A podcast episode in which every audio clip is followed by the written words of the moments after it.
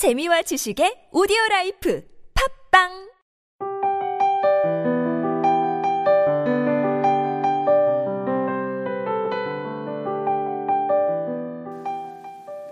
글을 쓰다가 혹은 책을 읽다가 그도 아니면 속상할 때 거울을 들여다봅니다. 눈초리가 잘 정돈되어 있는지 눈빛이 혹여 미움이나 불안으로 번뜩이고 있지는 않은지 만일 이상한 느낌이 들면 약속을 줄이고 마음속으로 침잠합니다. 조금 더 많이 기도하고 조금 더 많이 침묵하려고 노력합니다. 공지영, 빗방울처럼 나는 혼자였다 중에서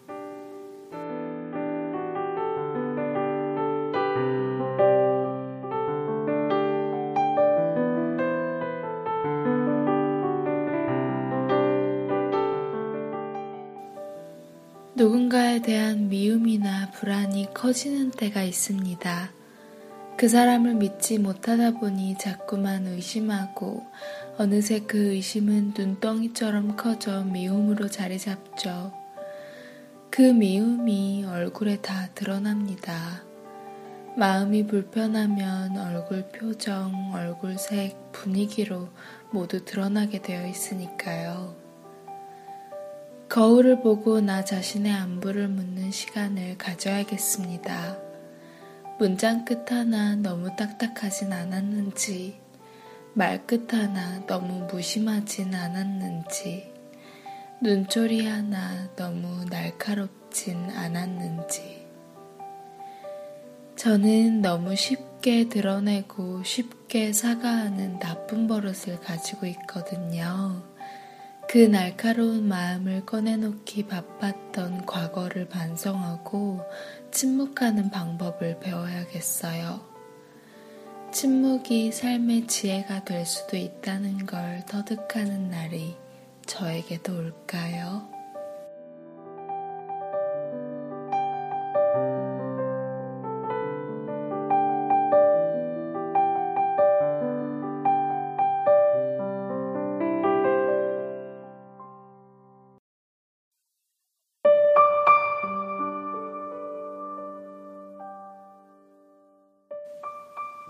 티베트, 티베트, 정영효.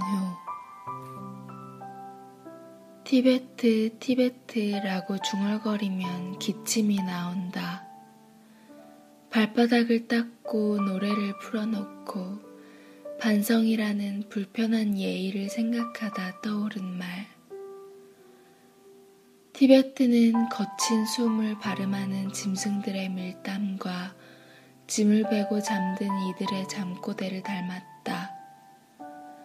누군가 그 뜻을 묻는다면 내가 없거나 우리가 없이 번역될 수 있는 씁쓸한 외래어 또는 지나간 이는 있어도 어디에도 없는 방향이라고 답할까 그러나 티베트 티베트라고 중얼거리면 숨은 무거워지고 몸이 거절하는 낯선 기후처럼 찾아오는 나를 용서하지 않은 순리들이 깨어난 건지 한 계절을 앓은 듯 혀끝이 답답해진다. 나는 종교도 없이 이불 속에서 회개해왔다.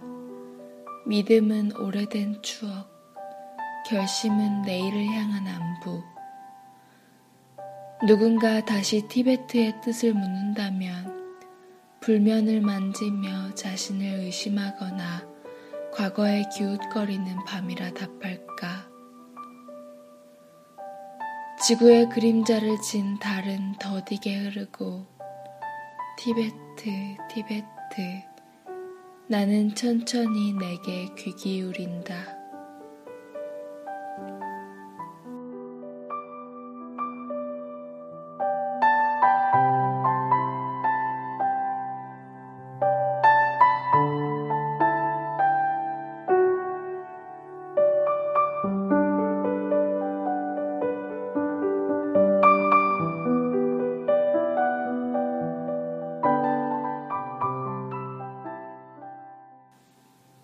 히말라야 산맥의 북측, 골륜 산맥의 남측에 옆으로 누운 산악지대를 지리적으로 티베트라 한다고 합니다.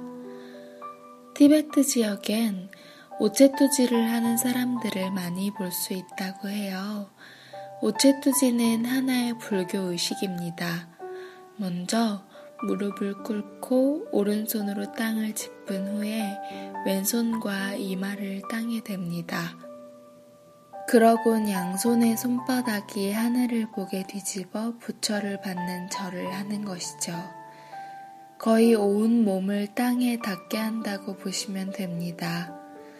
티베트인들은 오체투지를 통해 자신의 몸을 가장 낮게 만들어서 그동안에 겸손하지 못했던 행동과 생각들을 반성하고 불 법 승이라는 삼보에게 이러한 행동으로 존경심을 표합니다. 수많은 사람들이 순례길을 돌며 오체투지를 매일 한다고 해요. 시를 처음 읽고 티베트가 정확히 어딘지 찾아보다 티베트인들의 사진을 한참을 봤습니다. 고행 속에서 겸손함을 찾는 그들의 숭고한 얼굴이 저를 꽤나 차분하게 만들더라고요. 시에서처럼 저는 종교도 없이 이불 속에서 회개해 왔습니다.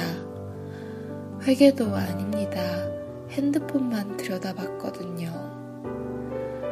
오늘 밤은 뻑뻑한 눈으로 어둠 속을 부유하는 눈빛이 제 마음속을 들여다볼 수 있으면 좋겠습니다.